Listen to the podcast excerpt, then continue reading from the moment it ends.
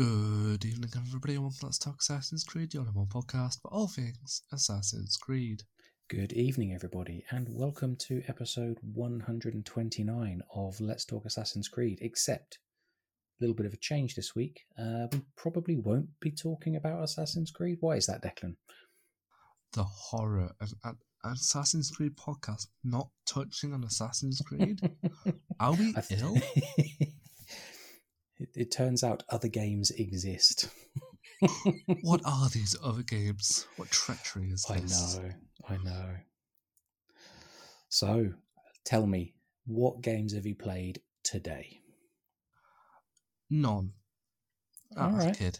I've All been right. playing a, a Magic the Gathering mobile game. Oh, that's still a game. That counts. It's gaming. Yeah, I've, I've never played Magic the Gathering, but uh, it's, a, it's like a card trading game or something, I think.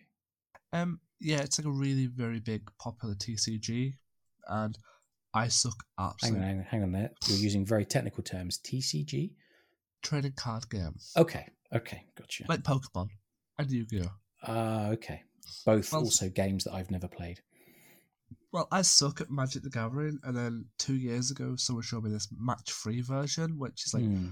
you build a deck uh, of 10 cards. You can only have like three creatures on the field, spells, traps, tokens, a lot of magic mumbo jumbo. But you gain mana to cast the cards by doing match free. So, and it's really tricky because uh, you get planeswalkers, which are very like big main characters of the franchise practically, and they have colors bonuses. So if you match three blues together, um, you get f- um, f- free mana or plus how much number is. So if normally it's like three plus three, so if there's a three next to your blue, you get six mana every time you match it. So you build that mana up to cast cards, and it's Magic the Gathering for simple people who just want to match free stuff. Okay, interesting. And then, but you're playing online against others, or are you just sort of playing against a computer?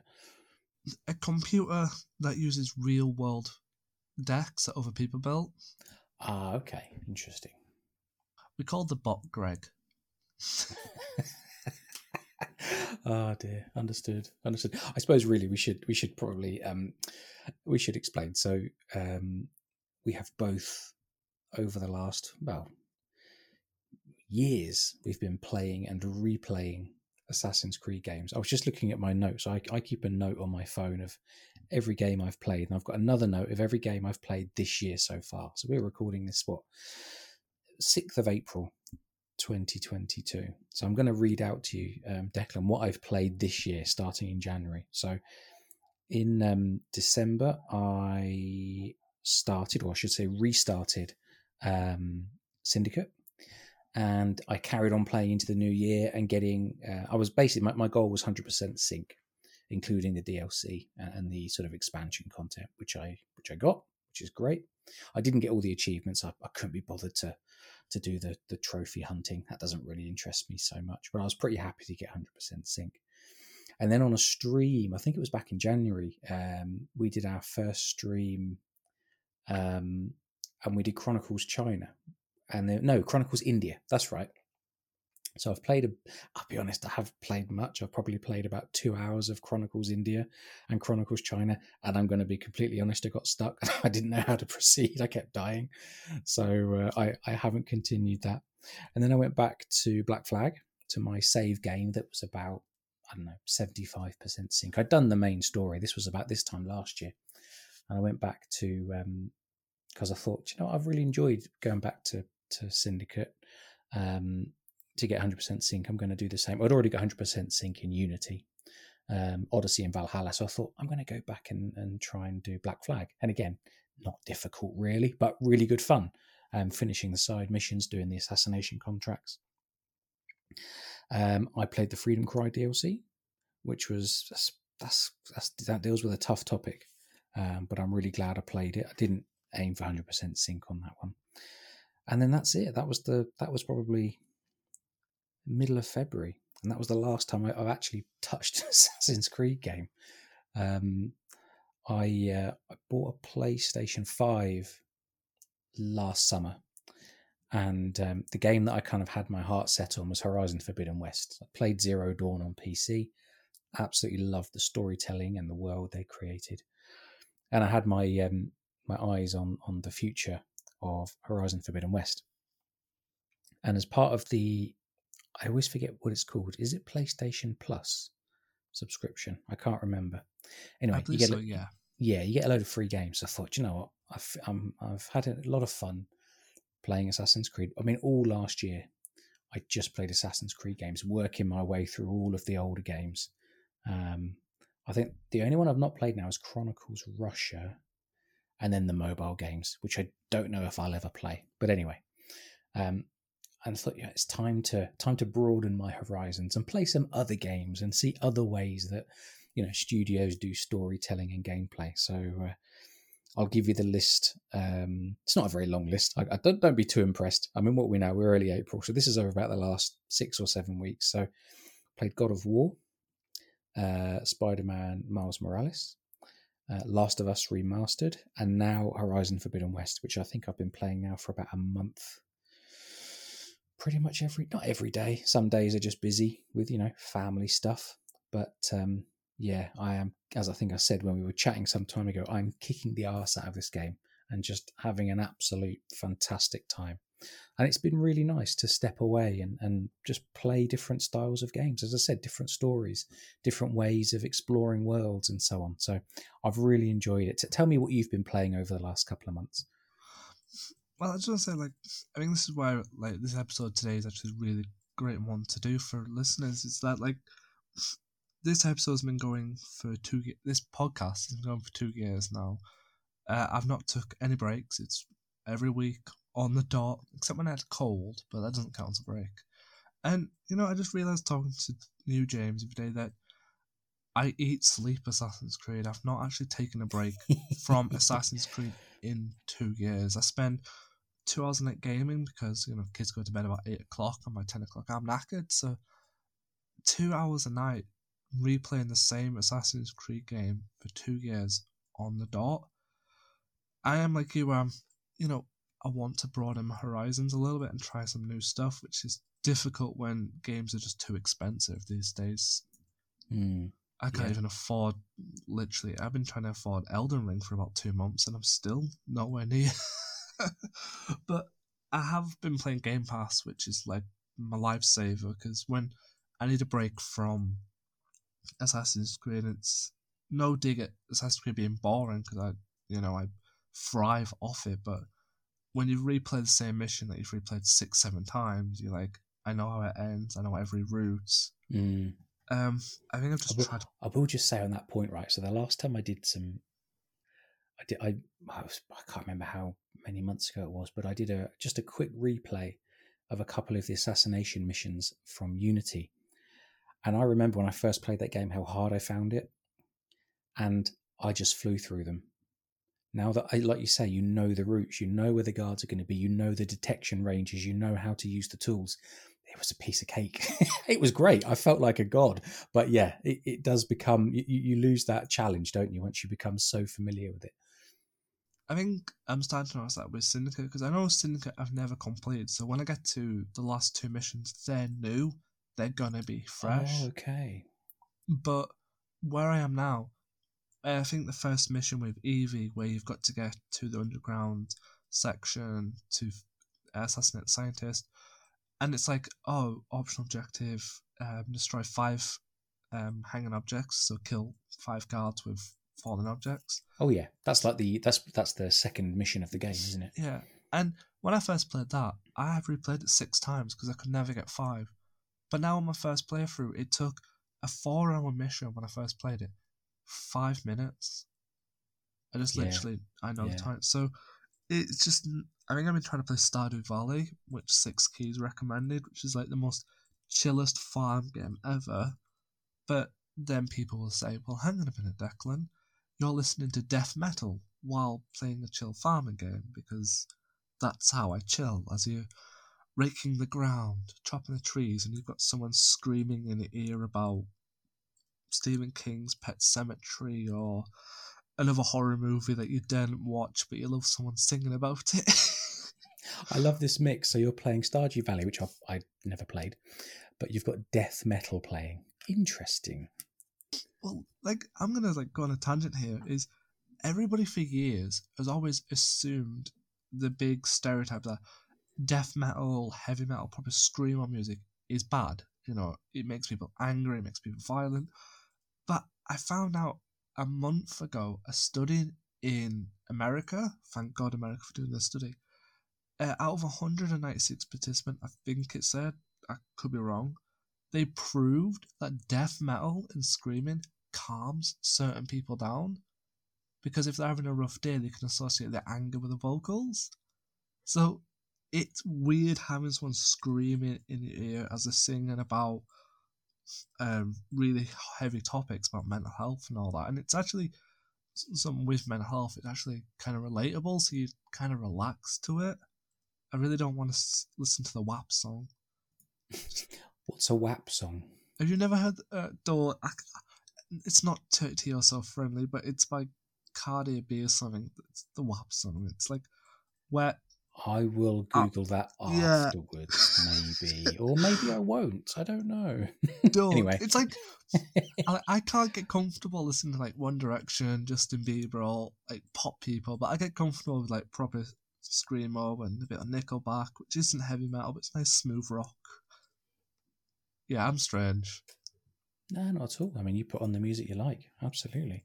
People there be like, I'm playing violins while listening to Stardew Valley. Declan, I want someone roaring in my ear like they're about to summon hell itself. so tell me, does Star is Stardew Valley just an open-ended game then, or does it have a a story and an end? I'm guessing it's kind of open-ended. there is a story there, but it's hidden. It's like I think it is open ended because I think can go for ages. But there is a story weaving into the NPCs you visit, uh, treasures you find, just exploring. So it's it's like a story that is more connected to the world than an actual quest. Does that make sense? It does. It does. Yeah. But you're enjoying it. Yes, and the the other thing I'm really good about is um, there's no Dark Souls games on Game Pass. I tried to play that Mortal Shell, which is like a Dark Souls clone. Yes, I saw a picture that you sent of that. You were sort of fighting this massive toad. It looked like. Yeah, the Toad was evil, and uh, you know what? I I I just rage quit the game. So that Oh, Elden Ring, right? Everyone is talking about Elden Ring. My my Twitter timeline is either Elden Ring or um, virtual photography from Horizon. Um, I've watched some YouTube footage of Elden Ring, like Leo K's done some some sort of guides and so on. I will never play Elden Ring. Can I tell you why? Yeah. Because the people you fight, they creep me out. Uh, That's a credit, by the way, to the art departments and the designers who created all these different enemies. They are so unsettling. It kind of terrifies me. I will never play Elden Ring, and I'm fine with that. Be but you would like to. You- You're looking forward to it one day to getting a hold of it. to be honest, I'm literally on the verge of googling black market people to sell my kidney just so I can play it because Please don't do that. when my my timeline's full of it and it just got me this whole craving of fear of missing out. FOMO, yeah, Yeah, the strongest drug. Yeah. It's driving me nuts because I really want to play the Hogwarts Legacy game for personal reasons. when And is that released? That's releasing this year. Okay. So I guess for the holiday season, then November or something like that. So I get about four pound a month to save games because you know how expensive bills are. So four pound a month to save up for Harry Hogwarts Legacy at sixty quid, and Elden Ring at sixty quid. Yes, understood. I'm I'm on a Understood. wall. I don't my kidney. but I see that's the thing with games like Elden Ring and Dark Souls. The enemy types are freaky as hell.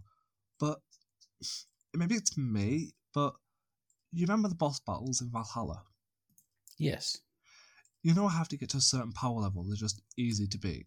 Yes. Or you can just mash abilities. Well, when you play Elden Ring or Dark Souls, usually magic's a bit different because magic is very strong in games. But if you die to a boss five times and then you finally beat it, there's that euphoria sense that you beat it, not the game. Like in Valhalla, when you beat a boss, you beat a boss because you've used the abilities, you've used uh, the weapons, and you've used different runes to build up your stats. And you do all that with Dark Souls. Obviously, you build your stats up for effects and all that. But if that boss is like hitting you for like a thousand damage, so two shots and you're dead, but you know its attack pattern, you know where it's going to hit, you know how hard it's going to hit, you know when to parry, when to block. That's you as a player, not the computer.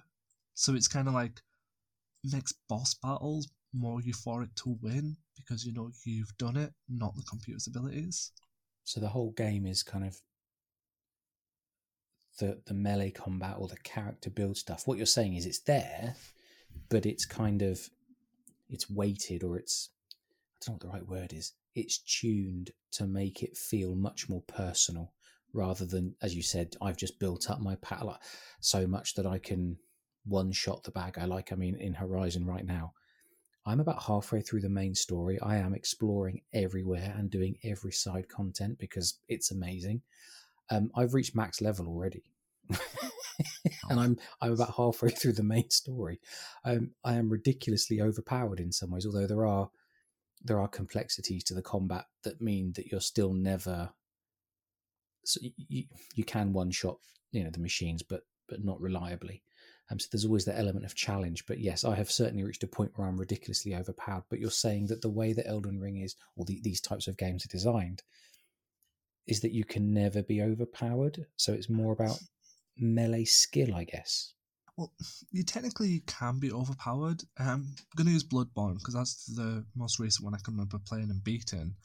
Um, my friend was could literally one shot all the bosses, but he was on like new game plus twenty or something by that point. So he played and how it, when you play a game and you get XP, it levels your character up and you're done. The way these games work is you get currency called souls, and in Elden Ring it's runes. Mm. And when you die, you lose them. So when you don't level up by getting, getting experience points, you level up by killing enemies, getting the souls, going back to a bonfire, which is a resting point, and dumping these souls into like health, stamina, strength, dexterity, RPG skills, so you can make. But there's like a knock-on effect, so some weapons need like ten strength, and if you've just put everything in health, you may be able to withstand so much power from bosses, but you're never going to be able to hold weapons or do so much damage because you've not put any points into strength. So it's very build heavy, but there's that risk reward of if you die, you lose all your souls, so you've got to go back and collect them. And if you don't collect them, they're gone for good. But by that sense, you know that once you're leveled up and you've got stronger and you've done it you earned that level. You didn't just farm an area, and you can farm, but you didn't just farm an area where an automatic XP bar goes up, zoom, zoom, yes, zoom. understood. Understood. You farm an area, and if you, I did this a lot in Dark Souls too. I farmed an area, and I'm running back like 10k souls, and I forgot that because enemies respawn every time you go to a checkpoint.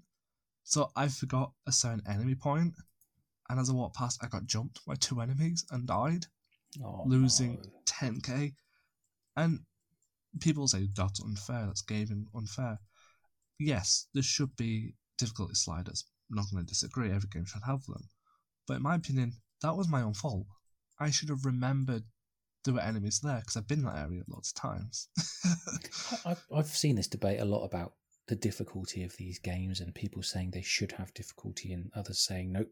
And I, will be honest, I'm I'm on. I don't, I've never played any of these games, so I, maybe I shouldn't comment, but I'm going to comment anyway. I don't see why these games need a difficulty rating or, or a difficulty adjustment. If they're hard, they're hard. You know what you're getting into, you know, um, and it's on you to master the game systems like it is with any game. I think from someone who's played them and I, I'm on the side of difficulty sh- sliders should be added because the problem with the game is the story isn't spoon fed to you. you have to go out in the world and you have to go find the story. And people have been unpicking Dark Souls for years from like doing NPC charts, finding items, item descriptions. And that's what makes the world so vibrant, so fun to explore. It's why I want to play Mm. Elden Ring because it's all Mm. there. And with a difficulty slider, even if the bosses are challenging, even if some of the enemies are challenging, it gives players more opportunity to go and explore the lore of the world and the story. If that makes sense. Ah, so what you're saying is that the way the game is structured actually makes it harder to understand the story or to, to find the story. Yeah, there's. I think on Bloodborne, uh, my friend told me this because I didn't realize. You could go to a boss called Father Gascoigne, and there's a really difficult boss. But if you go to like a specific window, talk to an NPC, you can get a bell. No, not a bell. It's um, a music box that stuns him, which means you can do damage. But to get to that window, you have to go through a crap ton of enemies, and it was kind of frustrating that I died 50 times getting to the boss. And imagine if you had a difficulty slider and it was a bit easy to get through the area, you know, you're doing that side quest to get that box to help you on the boss. It's a little bit of a help, if that makes sense. What do you think? I'll, I, I want to ask a related question. What is the hardest video game you've played? Um, Bloodborne. Bloodborne. Okay. That I was stuck on a boss called Micolash for five days straight. Oof. I loved it. I I loved figuring out his attack patterns, and when I beat him after five days, I literally said "f you" to the screen. it, It was my heart was racing. I thought I was gonna have a panic attack and an asthma attack at once. But knowing that I spent five days, I found his pattern, I found his route, I found his weakness. I kicked his ass myself. Mm, Was so Mm. joyous. Plus the um the other ta- the other hard boss in the game, I got so annoyed that I had to call my friend in to come beat him up. Oh, and my brilliant. friend my friend's like new game like 20 or something so he just walked in smacked the boss once the boss instantly died i was like yeah that's how you play it get your friends to steamroll Did you finish? You said it was Bloodborne, right? uh, yeah i finished Did you finish it? Yeah. Nice. i even got one of the hidden endings which i thought was the right ending but turns out it's just one of many hidden endings and it was the Oh most wow! Right. Okay. difficult ending to actually get and i could use this description to get your opinion on difficulty sliders actually Hmm. So to get one of the endings, you have to hunt down an item called an umbilical cord, and they're scattered through NPCs and certain back alleys. And bear in mind, these back alleys are crawling with ridiculously overpowered werewolves Okay. that literally they made me hate werewolves for 20 minutes. but once you like consume all three, you get a really cool ending that makes your jaw drop. So if it was easier to get to them to get that hidden ending, wouldn't that be a bit fairer for players? But if it was easier, would you have the same sense of accomplishment? Depends on the boss. if I, I swear to God, if I could put a Micolash boss on easy mode and defeat him in two days and not five, I wouldn't care. I kicked his ass. Mm, Just don't give me a five day boss again. But mm. now I want to play It's Elden such a difficult one, isn't it? I, I don't know what the. I mean, you know, the good news is there are hundreds, thousands of video games out there, and you know, pick one that suits you. And I guess, do you think anyone buys a Souls game or a Soulsborne game not knowing what they're getting into? And then they start it and they're like, oh my God, what have I done? Or do you think people know what they're buying when they choose one of these games? I, I really think it's a mixture of both. I Mm, really, I really honestly know from my own experience that it's a mixture of you know what you're getting into and a mixture of your friend's an absolute twat. My friend said to me, and I am quoting this Declan, you know you play Assassin's Creed a lot. Yes. You like RPGs. Yes, but Assassin's Creed's not full RPG, people. I know that, but hang on here. Would you like to play a game called Dark Souls? It's like Assassin's Creed with like movements and exploration, and you can like find hidden lore like Assassin's Creed does. Do you want to play it? yeah, I'll play Dark Souls. No, mate. This is nothing like Assassin's Creed. This is far from it. I've just fallen off a cliff and died for the hundredth time. Assassin's Creed, I jump off a roof in my own mistake. But no. So yeah, I think people just buy it to their friends and butter them up and then laugh as they painlessly get squashed. Yeah, yeah. I, I, I can tell you, I've never played any of them, um, and I, I don't think I will because it doesn't sound like fun to me. It's fun for people who like to be abused. well, I, I, that's it. I'm not judging anyone, just to be clear. Oh. But uh, no, I, uh, I I'm very clear. I, I play for the story. if there's an easy mode, I will choose it. to be honest, you know, um, it's one thing easy. that um, with um, with Horizon Zero Dawn, if you want the platinum trophy, or I mean, I played on, through Steam on PC, so there's no platinum trophy, but there are Steam achievements, and of course you can collect them all. There is an achievement for doing a new game plus on any difficulty, fine, and then there is an achievement for doing new game plus on ultra hard difficulty. Um, and that just doesn't appeal to me, if I'm honest. So I, I don't think I would ever platinum Horizon Zero Dawn. I think there's two reasons. There's so many other games to play, and I don't have that much time. I can probably play an hour a day and maybe two at the weekend. And I just, you know, I need to get on. Like you spent a week on that one boss and you beat it, and the sense of satisfaction must have been fantastic. And I respect that. But I just think for me, nah, I, I don't have the time. Um, I'm not a rage quitter. I, I will just say that I'm not someone that gets sort of. Maybe I would be a rage quitter if I played a game like that, but um, you know, generally I I'm pretty calm, and I'll if I fail a mission or whatever, I will look at it logically and say, all right, let's try again, try again. What did what did I miss? What clues did the game give me that I didn't see? But um, I think a week for a single boss is uh, impressive. to be honest, this is where things are weird because I'm like you, identically. I don't play any game on any other difficulty than easy. Like, Oh, I'm okay. there for the story. I hate hard mode in games because, from what I've played of games that are not designed to be hard, they just go ridiculously stupid. Enemies get more HP, more damage. It's like the game's designing to not be fair, but with Dark Souls already being difficult and there's no difficulty settings, it's designed to kick your ass, but you have to learn it. Whereas games that have got blooming like ultra hard mode, like uh, Nightmare mode for Assassin's Creed, that's just them playing, being playing masochists. They're not playing fair. I can't complete any game on that difficulty.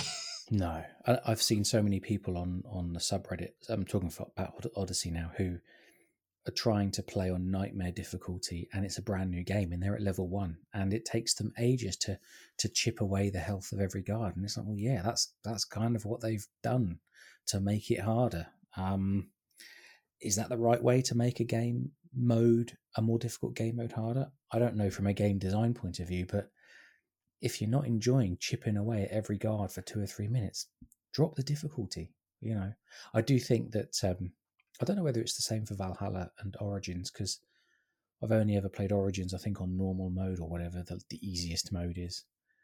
And Valhalla, actually, Valhalla, I did again. Don't remember what the difficulties are. Things like Skald, Drengr, and I can't remember the other modes in Valhalla. But again, I started Valhalla on the easiest level, the easiest setting. But I think about halfway through, I bumped it up to the hardest because actually I was quite overpowered and the fights were too easy. Um, and I think because of the power of the dual spear uh, build, of course, I think even on the hardest difficulty, it still wasn't that difficult to to sort of just slice through the, the bad guys. But anyway, um, I feel like particularly for Odyssey, I don't know about the other two. Um, I definitely feel like Nightmare mode was designed for New Game Plus. Um, you know, when you've really leveled up your character and, and got you know very high level gear um, to boost your stats. I I don't think that it's intended for a new game starting at level one, but that's just my guess. I don't know what the like all of these things. The designers give you a range of options, and you pick the options that give you the gameplay you want, I guess. Um, I know. I think for for Valhalla, there's a there's a really fine control. Well, there is now, especially with the recent patches over the stealth mechanics, the melee mechanics, so you can really tune it to how you want it. And I think I had melee combat on the most difficult setting. I always have the exploration on the sort of what's the right way to say it? The option that gives the least clues and the least assistance because I don't want the waypoints. I do want to explore the world as immersively as possible. But in Valhalla, especially, I always had the uh, stealth settings on the easiest. I mean, that was because the stealth was broken. But it, it, I think that is a lot better now as well. So I don't know what I'd go back and do and whether you'd feel a difference. But um, in general, I'm there for the story um, and then move on. I tell you one thing I did notice just on the, from from the game, the, the, sort of the games I've been playing over the last couple of months. So Miles Morales, uh, which that's a that's a brilliant game really enjoyable. Web swinging across New York is fantastic. Um, with Miles Morales on the easiest difficulty, I think it is. Your health never drops below, I think it's a quarter or a third, so you never die. And it's great because you can just get into a melee combat and you can just have fun. You can try the combos out. You can stand there. Now, I'm sure, again, probably should go back and play it on a harder difficulty and set myself some challenge. But I enjoyed more messing around with different combos and making Spider Man look cool by doing little jumps and leaps and swinging off of things and then coming back into the fight. So, yes, am I a bit of a, a wimp? Probably. But I enjoyed my time, and I I, I used that uh, plot armor from easy mode to have fun with the game in a different way.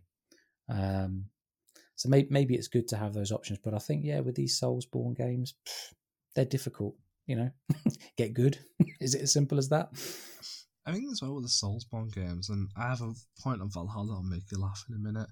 Is as you say with new with um, Nightmare Mode, they literally just increase character's armor and literally increase health, armor, damage, stats go through the roof. But Soulsborne games are literally designed to be punishing, but not to the point that they're impossible. So when you start a new game with Soulsborne, you're not chipping away at health. You know, the it, there there is like zones to it. So in Dark Souls two, for example, you could get through half of Forest of Giants really easy. You know, you were like um, two swings of his sword and the enemy was dead.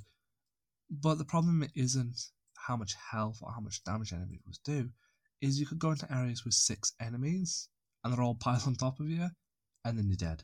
Mm.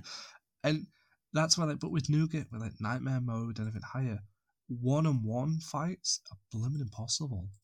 But a one on one fight with a normal non boss enemy in Soulsborne can be pretty easy. Bosses, that's just another level. but I don't know. I just feel... have you got? Is it on your Xbox? You've got Bloodborne, or was that on your PlayStation? Uh, that was PlayStation only, sadly. Shame. So you haven't got any games from the series on your Xbox? Um, no, sadly, That's because I was thinking one day I want you to. We'll have to. I'm sure there's an app for it, or there's a there's a setting for it on the Xbox. But I would is. love to see you stream it, and then just so I could watch. I would you know, watch you play. That would be fun. I would love to stream a Soulsborne game, but the issue with the Soulsborne games, and I think From Software, the company, is doing this on purpose, and nobody can tell me otherwise. But they barely ever go on sale. Like right, right now, Sekiro, which is also a part of the Soulsborne series, but it's a different game. Um, that's been out since 2019, and it's still at full price of fifty nine ninety nine. And that's been out since twenty nineteen, and so why would I pay fifty nine ninety nine for Sekiro when I could get Elden Ring brand new for the same price? You know, Dark yeah, Souls free. Fair point.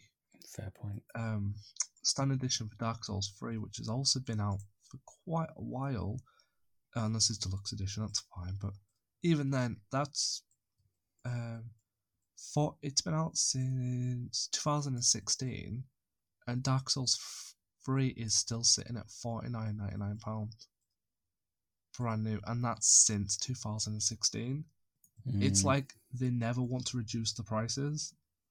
They just sit that high. So it's like I'm never gonna afford them. Like not be rude. And to be honest, I wouldn't want to when for that price I could just buy Elden Ring. Like ugh, absolutely. Elden Ring's forty nine ninety nine, so same price as Dark Souls three, and that's more new. I'd rather play that. Mm, of course, of course. But if I do get Elden Ring, I am definitely streaming it. There is a stream option. Oh, I'd And love to watch that. I would Yeah. create a Twitch. I'd be account. terrified, but I'd love to watch it. I would literally create a, a separate Twitch account just for random days and just call it Noob Plays Elden Ring. And that's just it. Noob Plays Elden Brilliant. But I, I did want to make a point in Valhalla that might make you chuckle. So I've been part of the, the people since day one who's completely complained about stealth being broken. But it turns out I actually had no right to complain. When I was tinkering with the settings, I set combat to easy, which makes Yeah. sense. Yeah. But day one, I set stealth to master assassin, which is the highest difficulty. So I had no right to say that I was getting detected really easily when I was already playing on the hardest setting for stealth, where you do get detected a lot easier than easy mode.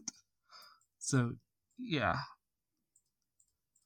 I, I, we've we've spoken about this a few times. I do know there are people who say that stealth in Valhalla has worked for them reliably, predictably from day one.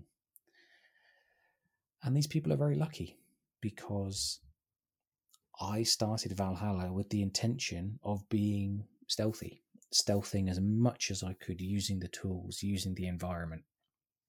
And I very quickly gave up because I was getting insta detected all the time. You know, all the kind of common complaints was the experience I had. So I just stopped. I stopped trying to be stealthy. I just meleeed it everywhere. Um, I mean, But that's. you- do you think that your stealth experience was harder because of the difficulty, or do you think you were seeing the same bugs as most players were seeing?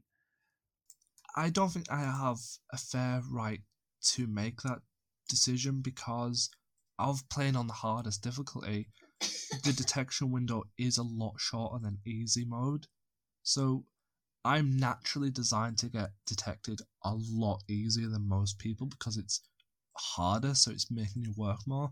The only bug I did report is the um, one they eventually fixed, where if a chicken spotted you, then all the other guards knew where you were. I hate Do you know, that. I've read about that one. Now, I don't know if I ever experienced that. I, I don't remember. It's been a long time, but that is just hilarious. be honest, I, I noticed it once because um, I was in a camp, stealth my way through, and I was doing perfect. Then I got attacked by a rooster, and this archer suddenly started shooting arrows at me, and I could, and I looked around because I could hear like a tink, tink, tink, tink sound effect. So I started stealthing on the bush. Hmm. The archer was trying to shoot through a blooming tower. It, but as soon as I killed the rooster and I walked away, the guard the guard forgot about me. I was like, "What the hell? How the heck? Were you in cahoots with the rooster?" So, I, yeah, I don't think I have a right to say that experience. Okay, so same can I just make a, just a thought right on the rooster thing? I could see a use where, let's say, you are trying to stealth a location, and in that location are farm animals. And I think it might be interesting if there was a mechanic whereby if you disturb the animals, they make noise, they wake up the guards. But it needs to be visually obvious on the screen that you're about to, you know, there, there still needs to be like a, a meter that fills up to give you a chance to correct your own mistakes or take a different approach. So I, so I think it could be fun to have animals kind of getting involved, but not like what you've described, where the chicken saw you, you had no chance to react, and then you were being attacked. That's just, um, yeah, that's crazy.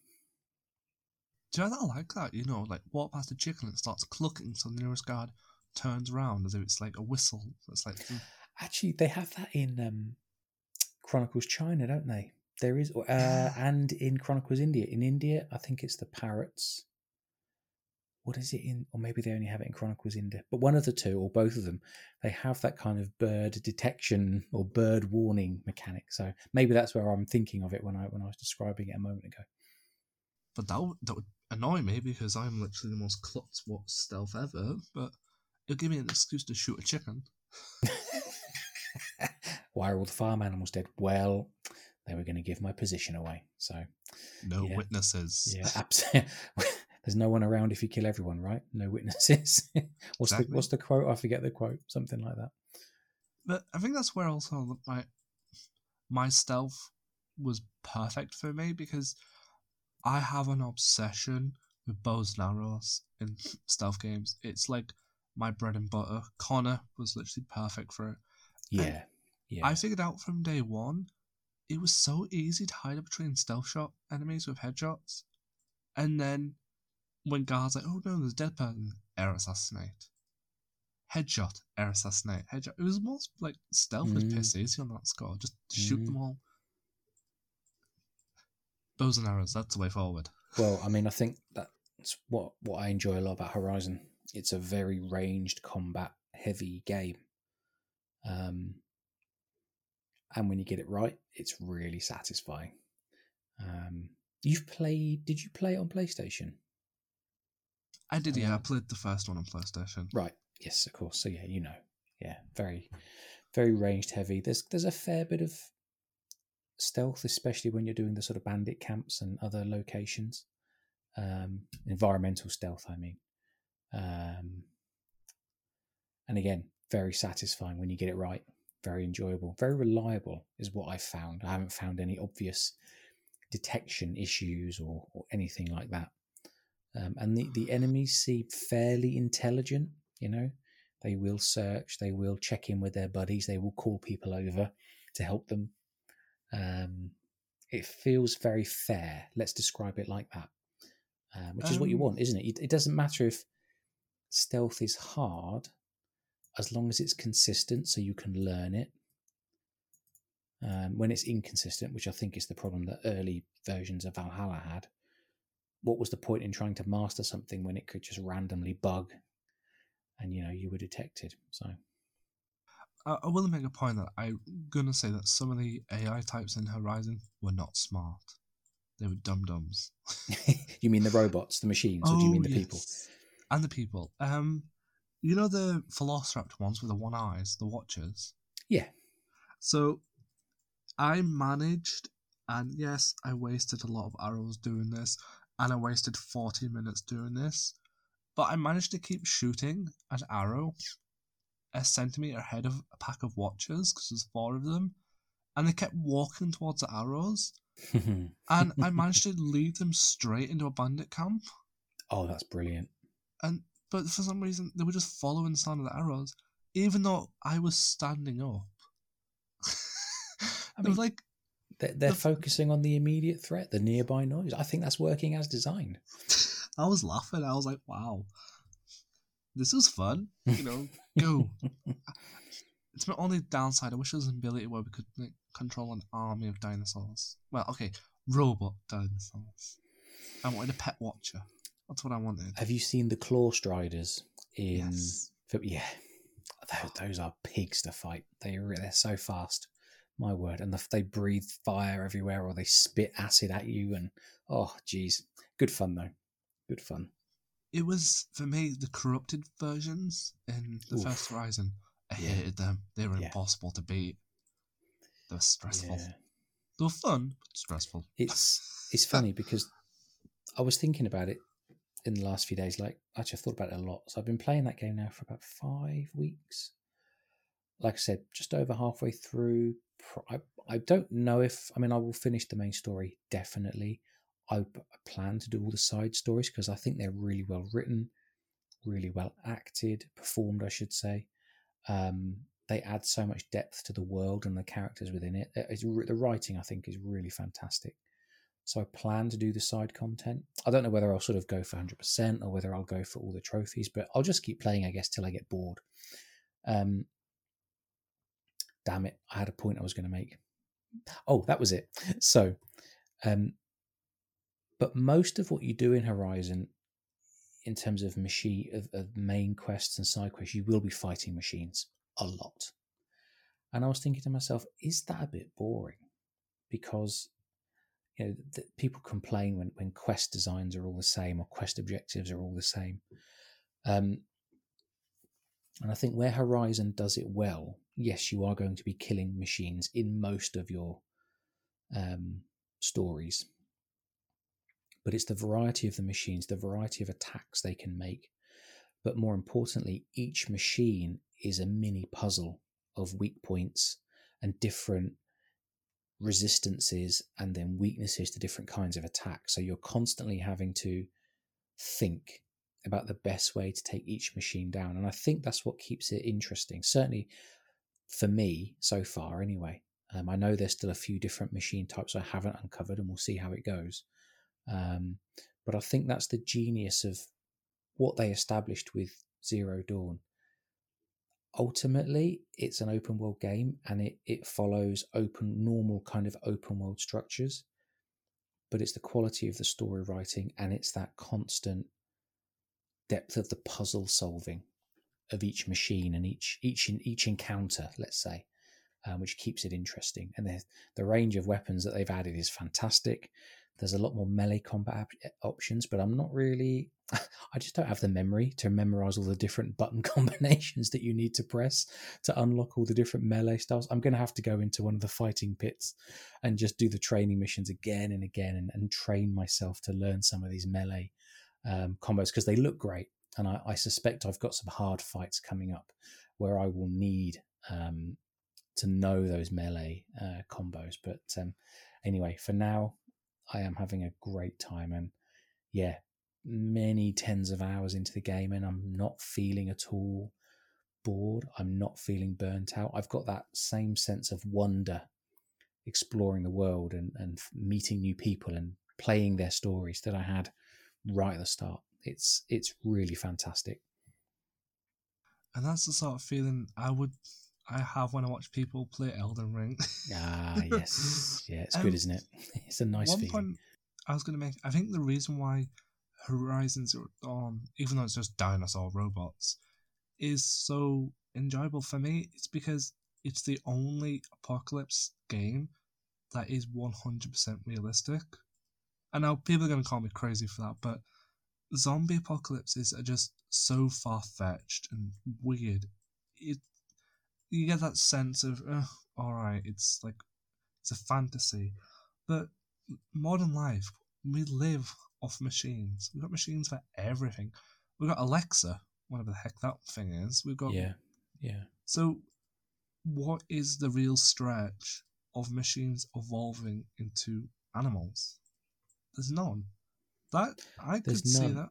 No, you're absolutely right, and and it's so it's so the backstory and the explanation of how we've got to the point we've got to is so thorough it's totally believable. There are no gaps in the in the lore, should we put it like that.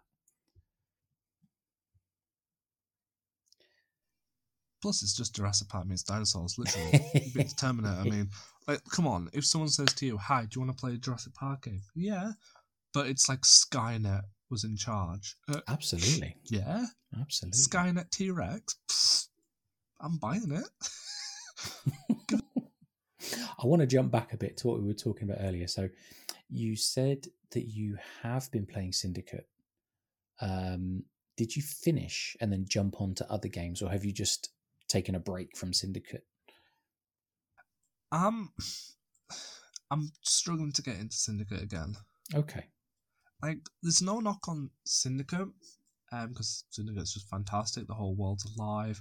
Combat is definitely one of my favorites in the franchise exploration is top notch, although I despise the collectibles. it's just DLCs usually take me a month to two months to complete. You know, heck, Valhalla took me from November till March to finish. Yeah. And I plowed through that DLC in under two weeks. And now touching on another Assassin's Creed game is like fun. But I've been here, I've done that, I need something new. And that's what I love most about the podcast. You know, that's I think the podcast is one thing that keeps my hype alive because the guests, the topics are so new and so unpredictable. It's mind blowing, but even though I haven't done the last two memories of Syndicate, so I still need to do them. You know every checkpoint, every combat, every activity, every side activity, every perk system, every weapon combo. You know, I tried no hood combat, and you put me into any game that I've never touched before. No hood combat would be impossible. I was able to do Syndicate no hood combat in 10 seconds. That's just how easy it is for my muscle memory, you know. Yeah. Play Assassin's yeah. Creed 1 with no hood, and that's from 2007. That's piss easy because I remember it. There's no challenge. So I'm just trying to take a break from playing other games because I know when the Game Pass go, runs out, all I own is Assassin's Creed. So till I get my next Game Pass in November, because I'm waiting till November when Starfield comes onto Game Pass. So I'm not Mhm. going to get Game Pass till Starfield. I know from 20th of April to November, all I'll be playing for the next six months is Assassin's Creed. Gotcha. So you need to use your time with Game Pass to uh, Yeah, play as many other titles as possible. because I'm literally just going to be playing. And bear in mind, you can complete Assassin's Creed 1 in under three weeks. So, so May, June, July, August, September, October, November. Seven months. I think I probably will end up doing six runs of all the games. Uh, I would definitely like to go back to the early games because do you remember our conversation with Sophia when we were revisiting AC2? And do you remember um, I described my terrible approach to the game and how I, I made it so much harder for myself? I need to go back and replay it with everything I've learned since then and just see how see what it feels like. Do I feel like a master assassin? Do I feel like a, a melee combat god? Um, because I certainly didn't the first time I played it. I think that's the only reprieve that I've been getting. You know, knowing what I know from the seven, uh, 15 years later on, knowing what I know about how combat evolves, replaying these games now for the combat and exploration is just a ton of fun. But mentally, I don't like. So I don't read books, reread books, or rewatch movies. My brain doesn't really handle stuff I already know because I think 10 steps ahead. So Yeah. I'm already, as soon as I've completed the first memory of Assassin's Creed 2, re remembering the entire story. So the next line Leonardo says, I'm like, yeah, I knew you were going to say that. Right, what's next? Yeah, I know how to do that. Yeah, I know how to do that. But when the missions are over and I get to go to the open world, it's like, right, now, I remember someone told me I could do this, so let's try this out. And then, hey, let's try some parkour because I really don't like it, so maybe I should try experiments. so there is I that still, reprieve. I still love the fact that you don't like parkour. it's great. It's weird because I would kill to play Prince of Persia again, the old ones. Yeah. Yeah. But them games are all about the parkour. But in Assassin's Creed, I'm not a fan of the parkour. So it's very weird. Mm. But yeah, so replaying the older games is great for the combat and the parkour, but it's just not great to replay the story that you already know a hundred times. Yeah, I get that. So right now you are playing Stardew Valley. Yeah. Anything else? Um, I'm waiting till the 12th of April to play Life is Strange True Colors. Okay. And then that'll probably be the last game I play on Game Pass till it runs out. hmm And then it'll be back to Assassin's Creed. Understood. give, give me the pitch of Life is Strange then.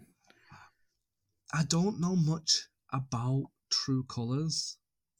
Um, from what I know is um, the main character Alex Chen has a curse. Her, she has a psych a power, a psychic power of empathy, so she can absorb strong emotions of others. And when her brother dies in an accident, she must embrace her power to find the truth.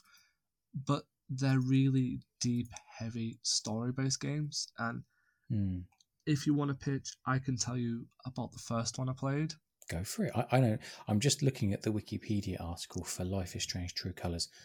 the the cover art, I recognise that character. I probably have seen people sharing pictures of it and so on. But yeah, tell me tell me more. I know nothing about the game. Uh, well, the first Life is Strange hits you like a ton of bricks in the emotions. Okay. Oh my god! So it's basically just a Telltale game. Telltale game. Yeah, like have you played those story based games? Okay. So there's no like open world combat or anything. It's just it's basically a novel that you're playing, and you do choices, and each choice makes a decision. Mm. And in the first game, there's really some choices are really small. Like um, like spoiler for people who haven't played it. Um, there's like a conversation dialogue you can do with a couple of characters, and then there's a really emotional scene where some girl wants to like throw herself off a roof, and this is a very heavy topic to discuss. And if you don't like look through the the different conversations, and you don't look through just exploring a little bit because they're very linear games, you can do some exploring. If you don't answer her what the the dialogue correctly, because you didn't find information about her beliefs and all that, she will jump off. Oh my god. And that's so heavy. And the character actually reels with that emotion. She feels the emotion. But okay. it makes the choices impactful, but there's a supernatural spin. And that's what made it harder because the supernatural spin in the first one is your character controls time. She can reverse time, but she can't stop her friend jumping off the roof. And oh my god, that hits. But yeah, the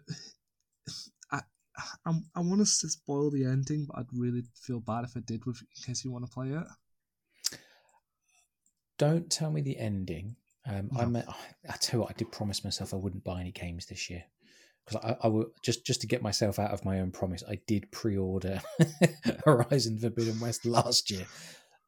Actually, I've already broken my promise to myself because as soon as I finished playing um, Last of Us, I bought Last of Us Part Two because it was half price on the PlayStation Store. So yeah, I've already bought a game this year, but I've got so many games in my backlog. I've probably got I've got three or four Ubisoft games I've not really touched or barely touched. I've probably got half a dozen games in my Steam library. I mean, they're not all massive games, not not talking sort of, you know, huge open world AAA 200 hour games, but all, all kinds of stuff. And I promised myself that this year was going to be um, playing a wider variety of games from different studios, different styles, um, but just trying to play my backlog and not buying any more. So don't tell me the ending. Maybe we'll come back to it in the future. Maybe I maybe I'll look it out, and if it's a relatively short game, and maybe if it's quite cheap, I might just play it. Why not? It is quite short, and I, I, to be honest, I have glossed over a lot of important details, so not to spoil it. But mm. it's one of those. It's very short game, but it's in three parts. Um, and yeah, very relatively cheap. But the story is so emotional. Like I completed it, and I was like, I need a cup of tea to lie down because I'm not okay. Like it's the first game that made me just stop and go, I don't like life. Wow, that game stuff, is mate. evil.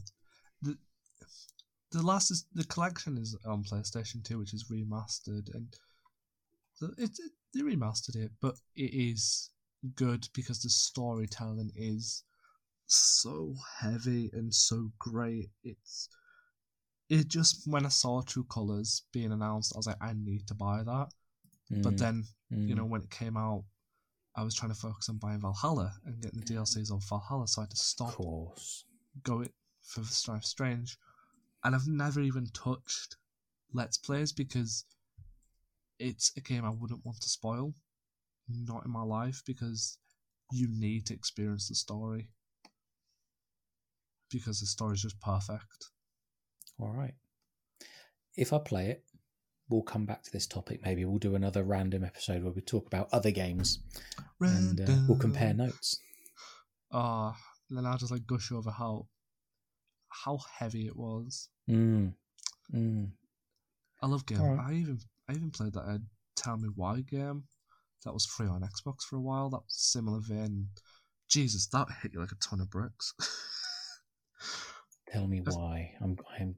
Ah, now, have we spoken about this before? Because I'm just reading the description of it on um, How Long to Beat. Tell me why is the latest narrative adventure game from Don't Nod. Oh, well, okay, that's a. I forget the right word. it's a word that you can read the same backwards and forwards. It's not a palindrome. Is it a palindrome? Anyway, it doesn't matter. From Dot Don't Nod Entertainment, the studio behind the beloved franchise Life is Strange. In this intimate thriller, twins Tyler and Alyson Ronan use their special bond to unravel mysteries of their loving but troubled childhood. I think I, you have told me about this, or someone has. You, you kind of replay the world from their two perspectives. Is that right? Yeah, and I actually brought it because how they view memories Mm, makes kind of makes you think about Assassin's Creed in a unique light. that's where we've discussed it. Yes, yes. Okay. because you know when you play it, you will replay a, a memory, pretty much. But there's that beautiful moment which makes the story impactful that your one twin may remember it different to the other twin. There's a really great part in it where one of the characters is angry at one of the main characters. So how she remembers it is a bit more aggressive, whereas the other person remembers it slightly more neutral. And when you play it, you can make the choice, and you get achievements for playing the choice, and it changes how you remember the past. And Okay. it's very Yeah. impactful because you're not changing the past, no, but you, you're seeing the past in a different memory. So Assassin's Creed could always run with that idea. Two characters remember the same event differently. It's not impossible and it's very logical. Could be interesting. Could be an interesting way to explore genetic memories in a new way. It would make I do wonder of what we'll see from the future. I mean, so we are, well, we're as, as I said at the start, we're recording this on the sixth of April. We published our interview with Darby McDevitt what four days ago, five days ago, which has become our most popular um, episode on YouTube, and I think it's our most popular episode uh, on audio services, which I guess you would expect, and that, that's great. Um, I do wonder what the future holds. And Darby didn't obviously tell us, hey guys, the next game is going to be this, and the major themes are this, and the storyline is this. But he did drop a few hints, and I don't know. I've I've got this feeling that maybe we're going a bit more back to the old style. I don't know. Could be hundred percent wrong. Could be more RPG, open world, whatever but I don't know. I just got a little feeling from our, our conversation, which you know people can listen to, that maybe we're going back to the old way, or maybe we're like like like I said, maybe we're gonna put genetic memory at the center of the games again and explore genetic memory in new ways. That that's. I, I have hope. maybe I will lose that hope, but right now I have hope. we'll see how it goes. I have hope, but there's phrasing that that you've just used and that I've seen everyone used online that kind of like makes me grind my teeth a little. People talk about that they don't want the next game to be open world or RPG, but technically everything RPG in Origins, Odyssey, Valhalla has already been done before them games. So it kind of gets me thinking when people are like, oh, the game has to be like the old games with no RPG mechanics, no open world. Technically, everything Origins, Odyssey, and Valhalla did isn't new. It's just old stuff expanded. So if the next game does go back, the only thing they're going to take away is open world, Mm, and that's it. They're not going to take Mm. RPG because there's no mechanic in these new games that hasn't been already explored. And I will happily sit down with anybody and point this out.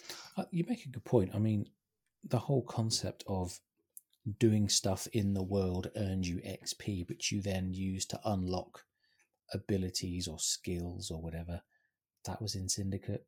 That was in Unity. Yes, in Unity, it wasn't called XP. It was called Creed points, and you used it to unlock, um, you know, cosmetics or gear with better stats. But you earned, um, you got sync points for completing me- memories, and you use those sync points to unlock abilities. So and let's think further back. I mean, Black Flag, mind you, even then you had crafting. You know, Black Flag, Rogue. Don't remember AC3. Didn't really explore that one fully, but you had crafting. You could you could create more character health by crafting new gear, or even in AC2, you you got better armor, didn't you? You could go and earn better armor to to build your character stats, your defense stats, I guess you'd call it.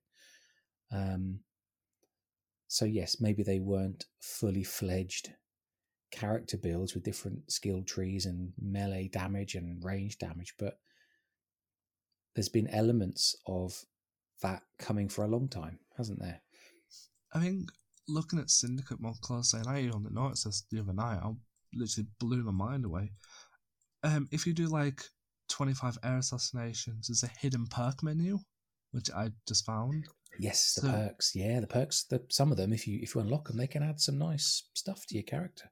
And I was looking at one of them, and it was like increased stun, increased duration, and I was like, how is that any different to ruins? To runes or some of the stuff that engravings that you put in Odyssey. How is that perk any really different? You're absolutely right. I think Unity has a perk system, doesn't it, as well? Because there's all Unity's those... got two systems. It's got the sync points um, that you collect from doing main memory, main mm, Jesus, main story memories, and then from doing co-op missions, and then you use those sync points to unlock skills like double assassination, like enhanced phantom blade, like assassin cache, and all the other ones, disguise skill. And then Unity has creed points, which you earn whenever you do basically do cool assassin shit. So if you assassinate someone or do a blend assassination or use um, a fast lift, all of those things earn points. And then you use those creed points in a couple of ways. You can use them to upgrade gear, or you can use them to can you use them to unlock. No, no, you unlock colors and other things from doing collectibles like cockades. Yeah, so use your creed points to upgrade your gear. But you earn, you buy, you can buy gear by earning money in the world. You can earn money in the world by doing just doing heist missions over and over again. So, and of course, all the social club stuff. So, Unity has like quite a few different elements, but they're all pretty easy. You just play the game and have fun, and you'll very quickly earn the money and earn the creed points and unlock the gear. There's a lot of collectibles. There are a lot of cockades and chests. Syndicate for me definitely passed the the line of an acceptable amount of collectibles, um, especially with the chests. That was just mad. I know, I agree with that. And I've got a little um, thought exercise for you then. Something I've right. been doing. So think about Unity, because I know how much you've played Unity. So every mission is a memory, right? and you've got to go from point A to point B in the open world mm. to get that memory. So sequence two might be by Notre Dame, and you're all the way um, on the other side of Paris, so you've got yep. to go over the Seine yep. to get to it. Is that any different to you walking from, and I'm Origins here, Siwa to, I'm trying to think of a city in Egypt to Pyramids of Giza to unlock another main mission, even if it's not cost memory. Is that really any different? It's I would say it's the same because you've got the memories where you're you're reliving very specific records in the DNA, but then the animus builds the open world from like the collective memory plus it's filling in gaps. Let's say it like that, um, where there aren't memories, um, and the route you choose to get through the world. Again, that's just you exploring the world the animus creates rather than specifically synchronizing a memory. And again, this is where that whole concept of synchronization has kind of been hidden a little bit in the newer games. But in the older games, yeah, you were very clearly synchronizing a fixed memory. Um, although even then, there's multiple routes to take out a target and escape. So there's always been a little bit of. We probably shouldn't try to stretch the uh, the metaphor too much because it, it breaks down. But you know, we can still have some fun with it.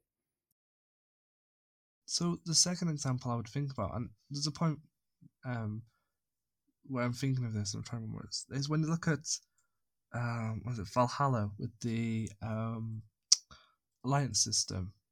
If you look at the alliance system very closely, and imagine each line system is a memory, and then you've got to do them linear, and imagine now if Valhalla didn't have an open world, it was just like Black Flag, where you couldn't get to part of England to unlock the memory. If you imagine Valhalla's world like that, is that really any different to any of the old Assassin's Creed games either? Bear in mind, this is just a visual exercise. Hmm, I mean, I, I may I may be ma- making a really stupid comment here, but when I played Black Flag, it didn't. Excuse the background noise there. If you can hear some thumping, my dog has walked into the office, and he's having a good scratch of his ears, and his his legs thudding on the floor. Oh, so I'm really him. sorry if the microphone is picking that up. Uh, we'll leave it in. It's all good fun. You're right there, Sammy. Yeah. Right. What were we talking about? So, um, to me, the experience of Black Flag, I know it's structured very differently. It's still that that sort of fixed genetic memory sequence, and there's side sequences and extra memories. But the experience to me felt a lot like Odyssey. Big open world, beautiful visual visuals, a lot of sailing. Um, it gave me the same the same feeling. That's the best way I can describe it. I know they're very different games, but it gave me the same feeling of, of exploring a big open world. Um, I've forgotten your question because the dog's scratching his ear again and it's putting me off. well, you you've already answered it with comparison of Black Flag and Odyssey, and that's why my mindset has always been that maybe the parkour's not the same, maybe the stories are not the same. I get that they're not perfect, and I never say they will. Maybe the combat's a little bit more RPG now. I get that. The abilities are a bit of a stretch. I do agree. But if you take all them away, at its core, the only difference between these games and the old games is the power of our gaming system is stronger, so the Mm. worlds are bigger. You, you're practically in Origins and Valhalla, and honestly, you're just playing a Unity style game, but with a much much larger scale. It's no longer one to one city; it's a whole area of history. Which Yeah. so again, it's just me being cynical, and I'm very I'm I'm a very positive person. That I do agree that there's some flaws with the newer games. I'm not going to say they're perfect, but they don't feel any different to what I've been playing for 15 years. They just feel the same, just bigger. There's definitely um, what's the right way to say it? You can you can you, I think you can feel the evolution, slow and steady addition of new mechanics or new gameplay styles. I know Origins was quite a big reset, um, but yeah, the sort of the the the quote unquote RPG bit of it to me feels just like another step in the evolution rather than a massive. St- if you'd have gone from AC1 straight to Origins, yes, that's a huge change. But when you, when you fill in all the gaps of the other games that came in between, feels like a much more gradual, um, gradual evolution. I actually feel some of the evolution steps in the newer games have actually gone back, and the older games are more forward. So, Ravensthorpe, for example, AC3's Homestead is more advanced than Ravensthorpe. Tell me more. If you remember, you could send out. Um, oh, I don't have AC3, so I can't remember. But you could send out convoys to get like wood and all that to bring back. And like with Black Flag, you could send ships out to do missions, and you get economy and you get like coins from it. Jesus, that's such a good point. But Why Ravens- is there no economy in Ravensthorpe?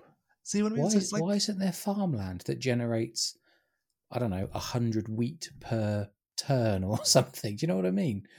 they just generate a food buff, which I really never used. A food buff. Oh, I 'cause never don't used it. either. I, I did it once, and she rings the bell, and I was like, "Yeah, all right, didn't need that." Okay.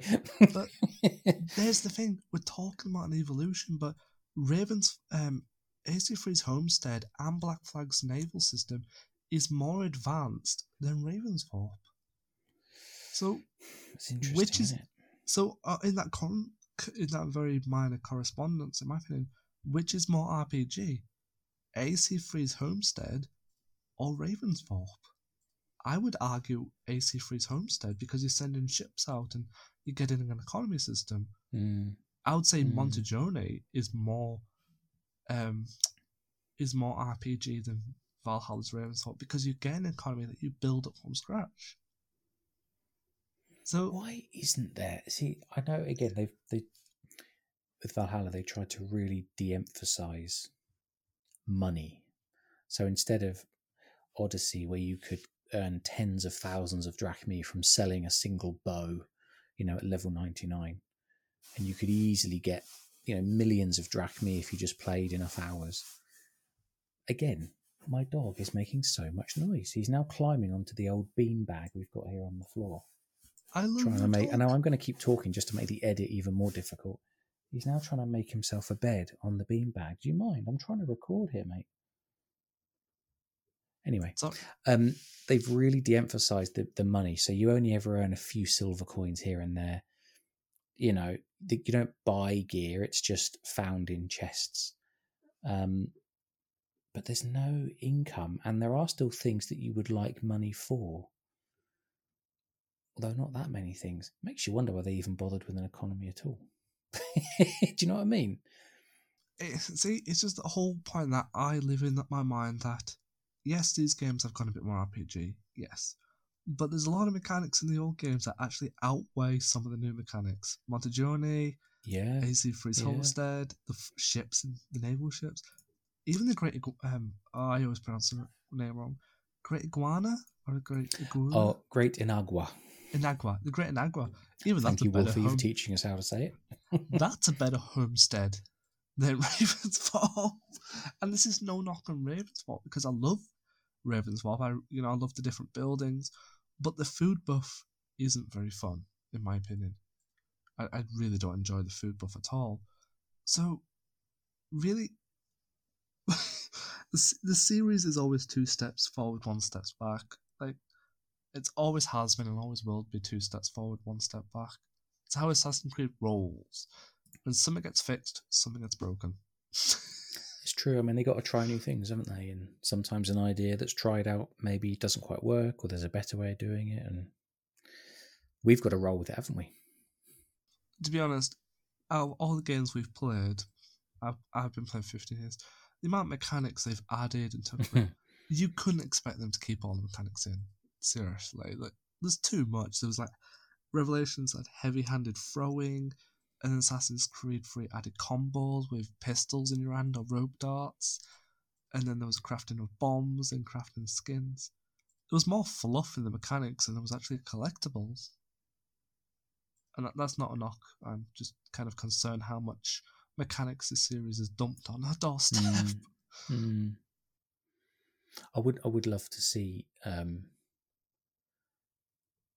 what kind of world could they create with all the, the talent and the resources they have.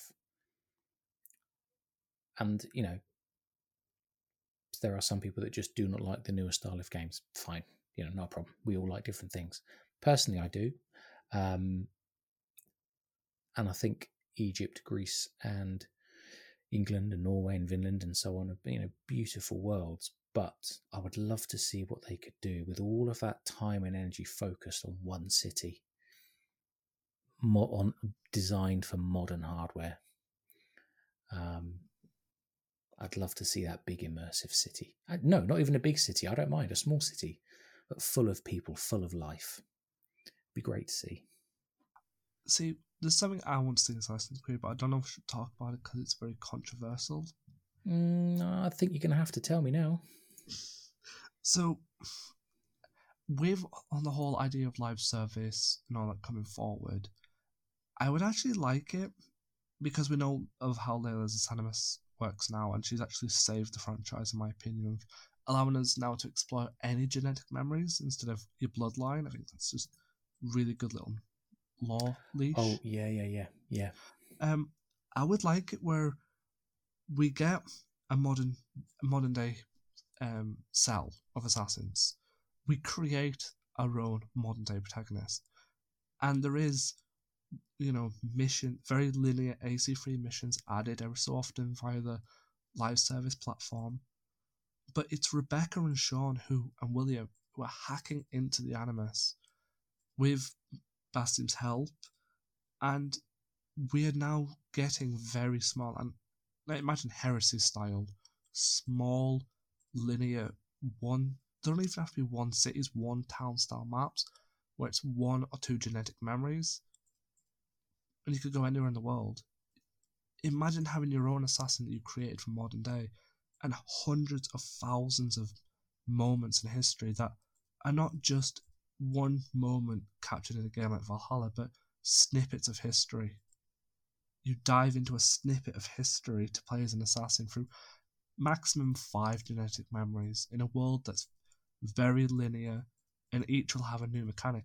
One assassin was all about stealth, so you add crafting in there for different items. One assassin was known for his brute strength, so you ditch the crafting, you ditch the stealth, and you go for full melee. One was known for his parkour, so you do a system more designed to agility and speed. It kind of makes the game fluid, a bit more alive, in my opinion.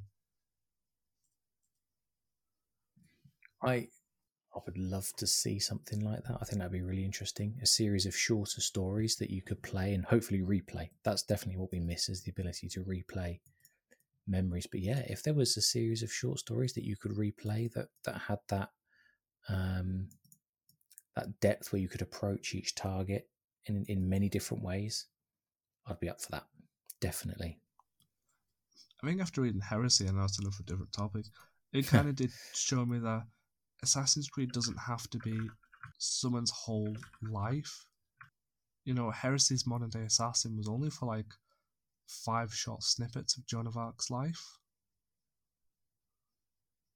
Yeah, oh, that's such a good book. We definitely need to do a Heresy book review for sure. The ending. I love the ending. Oh, it's Uh, it was perfect. it's brilliant, and just the way that um, Christie Golden describes Eagle Vision, the way that she describes um, the the angel in the rafters and revealing who it is. Um, there's oh, so much good. It's such a good story. We're going to do a a heresy book review soon for sure. We'll put it on the spreadsheet if it's not already on there. And I think the last point I'll make before I wrap up, there is actually one negative about Heresy that I will throw in. what? Why the F does Ubisoft drop all the great Templar lore Ah, into books? this is what we discussed with Andrew a couple of weeks ago, wasn't it? There is actually a lot of storytelling there, out there, but it's unless you like unless you like comics, you ain't reading it. so yeah, Like a final thought for people to remember. What the F is an Omega team? I'm guessing they're related to Sigma Team, right? Yeah, but the, no, because Sigma Team is by Otso Berg, who's a Templar Inner Sanctum member, so he's running the Sigma team with the Black Cross. So who's the Omega team for Rickman? Oh, I see what you mean. yeah, yeah, yeah. Ev- even more inner sanctum, inner inner sanctum. Ubisoft, you gonna address this in games anytime soon? You know, you're gonna address the instruments of the first will? Mm, You know, mm. they're vital. Stop giving us just Assassin first Templars. Throw in instruments of the first will. Throw Omega Teams. Give us the Assassin Boogeyman. Please, we need an Assassin Boogeyman. I know Shay did it, but we need like a huge entire bloodline or family tradition of people hunting assassins who've done wrong. Mm. Maybe Arno could do it. I think that's all we've got time for tonight. I think so. Is your dog asleep? He's left the room. He's Oh, he's, bless. he's finished making enough noise and chaos while I'm trying to do my very professional recording, and he's left the room, which is good.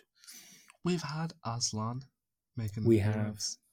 And now we've had your dog making an appearance. My dog So, Sammy. Yep. Sammy, everyone's welcome. Guest, feline, canine, human, you're all welcome. It's great. So is Sammy going to be our next guest then? He he could be. He doesn't really have a lot to say, so it could be a tricky kind of interview. Um, and he can't hold a controller, so again, could be. Oh, there should have been a joke in there about a mouse. No, that's better for Aslan, isn't it? As Aslan is a cat. Um, but yeah, anyway, no, I've lost my train of thought. I, I know how to train to begin with. Ah, good.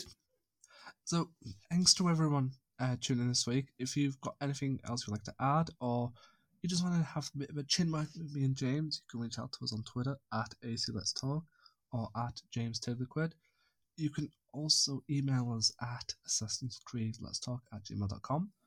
Uh, thanks to everyone for listening, and we'll see you all next week. See you all soon.